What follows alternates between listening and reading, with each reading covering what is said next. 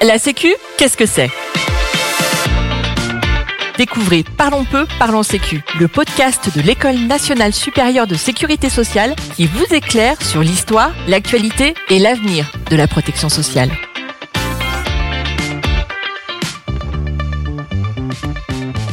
Dans cet épisode, nous recevons Jean-Philippe Vincan, inspecteur général des affaires sociales et conseiller scientifique de l'EN3S. Jean-Philippe Vincan, bonjour. Bonjour. Aujourd'hui, nous allons aborder le thème des prestations en nature pour essayer d'en donner une définition et d'en détailler les particularités. Ce qui nous amène à ma première question. Déjà, que sont les prestations dans le domaine de la protection sociale? Alors commençons par dire ce qu'est la protection sociale. C'est un système de couverture de risques qui entraîne soit une perte de revenus, soit un surcoût ou un surcroît de charges pour les personnes qui en souffrent. Et ce système, il opère des transferts. Ces transferts, ils sont appelés des prestations. Ce mot prestation, il est vieux comme la sécurité sociale parce que nous le retrouvons dans l'ordonnance fondatrice de la sécurité sociale du 4 octobre 1945. Au sein des dépenses de protection sociale, les prestations en représentent 95%. Ce sont des sommes considérables, un peu plus de 830 milliards d'euros.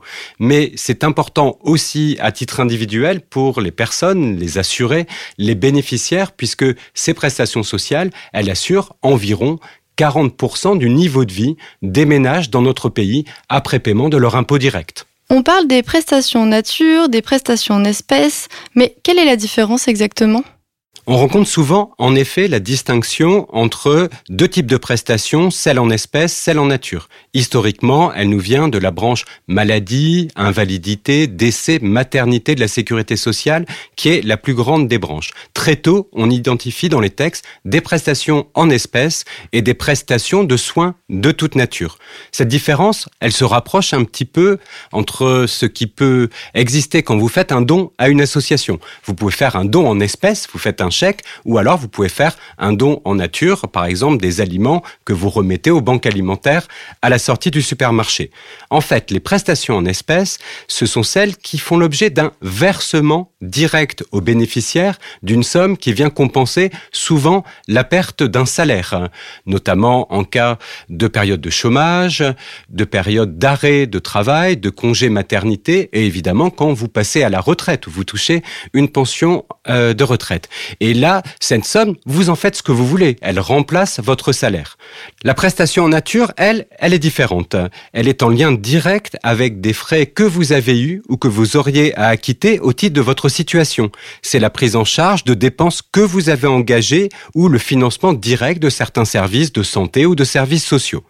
Attention, il y a quand même un petit piège.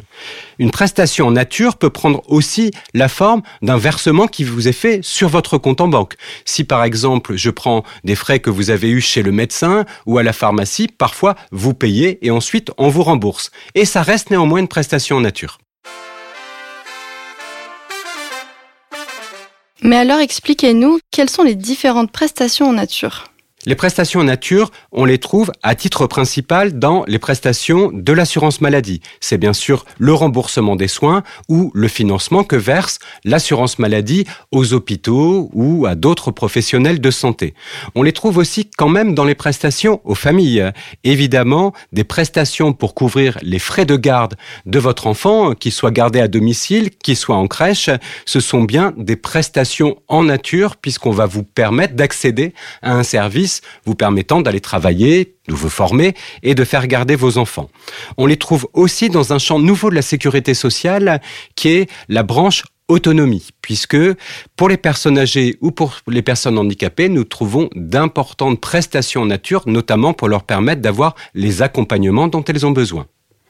Ces prestations, quand on regarde sur l'ensemble des dépenses qu'elles représentent, elles représentent à peu près 35% des dépenses de prestations.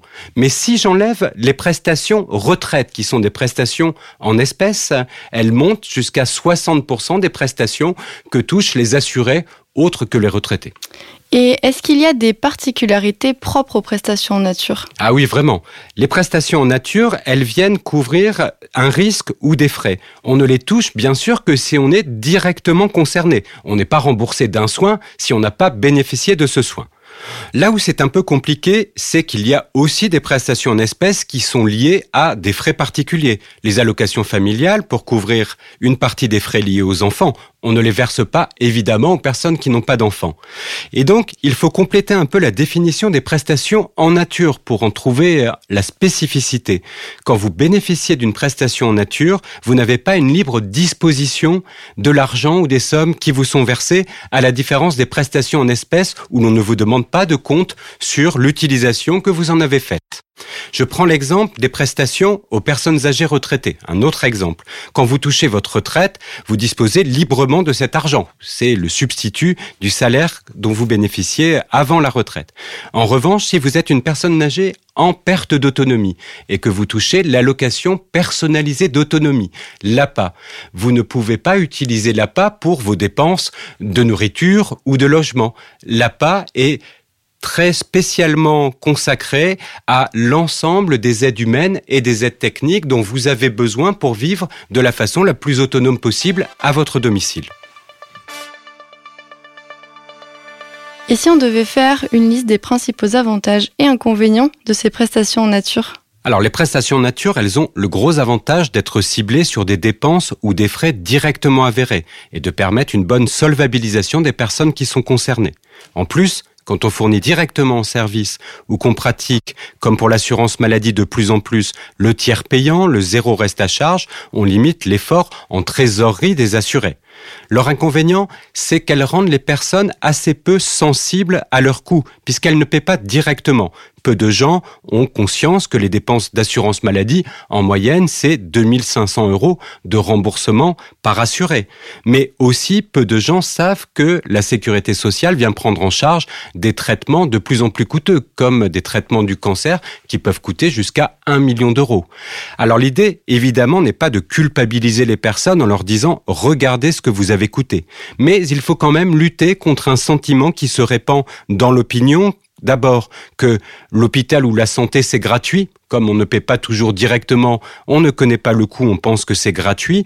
Ou alors que la sécurité sociale rembourse de moins en moins. Alors qu'en fait, elle rembourse maintenant 80% de la dépense de soins dans notre pays contre 76% il y a euh, 10 ans. La deuxième sujet, c'est nous avons des problèmes de fraude.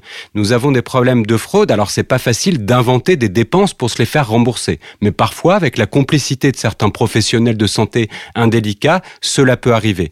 Alors évidemment, on demande des comptes pour le bon usage des deniers publics et lutter contre la fraude. Et ça, ça entraîne un dernier inconvénient de la prestation en nature, c'est leur caractère parfois très intrusif. On demande des justifications aux personnes sur l'usage qu'elles ont fait de prestations reçues. il y a un très bel ouvrage de Anne Revillard, une chercheuse, qui montre que certaines personnes handicapées renoncent à des droits parce qu'elles ne veulent pas rendre des comptes sur l'utilisation de la prestation qui leur a été versée. Avant de terminer, j'aimerais juste éclaircir un point. Les prestations en nature sont-elles uniquement dans la sécurité sociale?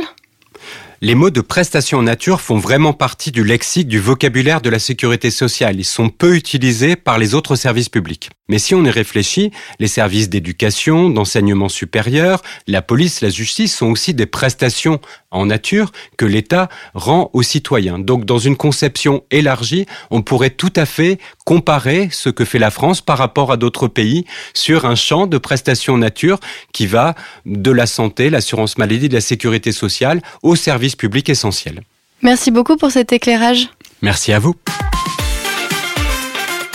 Vous venez d'écouter Parlons peu, parlons sécu, un podcast de l'EN3S, l'École nationale supérieure de sécurité sociale. Retrouvez prochainement un nouvel épisode pour décrypter ensemble les enjeux de la protection sociale.